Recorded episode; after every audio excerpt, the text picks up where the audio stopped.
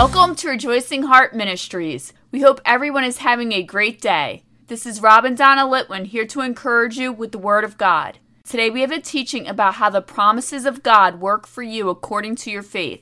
Our reading is from the Gospel according to Matthew, chapter 9, verses 27 through 29. And when Jesus departed thence, two blind men followed him, crying and saying, Thou son of David, have mercy on us.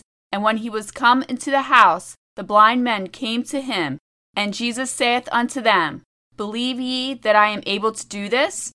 They said unto him, Yea, Lord. Then touched he their eyes, saying, According to your faith be it unto you. Today's teaching is called According to Your Faith.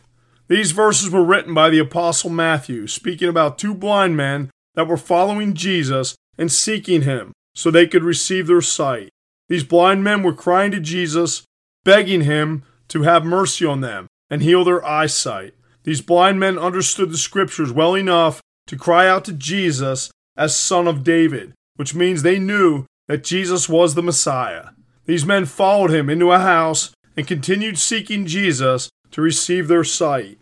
In the house, when they came to Jesus, Jesus asked them a simple question to challenge their faith to see if they would receive his healing. Jesus asked them if they believed that he was able to do it for them. They both replied yes, that they believed he could do it.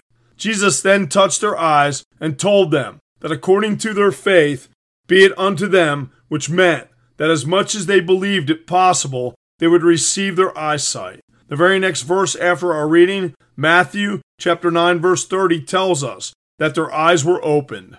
These blind men were healed because they had an unwavering faith that Jesus could heal them. From all this information, it is very clear that anything you desire when you pray, it is according to your faith, whether you will receive it or not. Jesus was quoted by Mark saying the same thing in Mark chapter 11 verse 24, which says, Therefore I say unto you, what things soever you desire, when you pray, believe that you receive them, and you shall have them. The key to receiving what you pray for is believing you will have what you prayed for, and you will receive it. This unwavering faith comes through knowing Jesus so well through his word that you know if he said it, it is done. Because Jesus said, whatever you pray for and believe for, you will receive. The Apostle Paul confirms that God is able to do anything according to the power working in you. Paul's letter to the Ephesians, chapter 3, verse 20 says, Now unto him that is able to do exceeding abundantly above all that we ask or think, according to the power that works in us. Here again, you see that what you receive is according to your faith, which is the power working in you, and that faith comes through knowing the Word of God and believing the promises written in it. Paul explained where you get this faith in Romans chapter 10 verse 17, which says, "So then faith comes by hearing, and hearing by the word of God." Paul wrote that your faith comes by hearing the word of God. When you hear the Word of God, by reading it, meditating on it, and making it a part of you, you learn all about the promises written in it that empower you to believe for your prayers to be answered. Knowing the Word of God and the promises in it will give you the faith and confidence you need to receive anything you ask from God.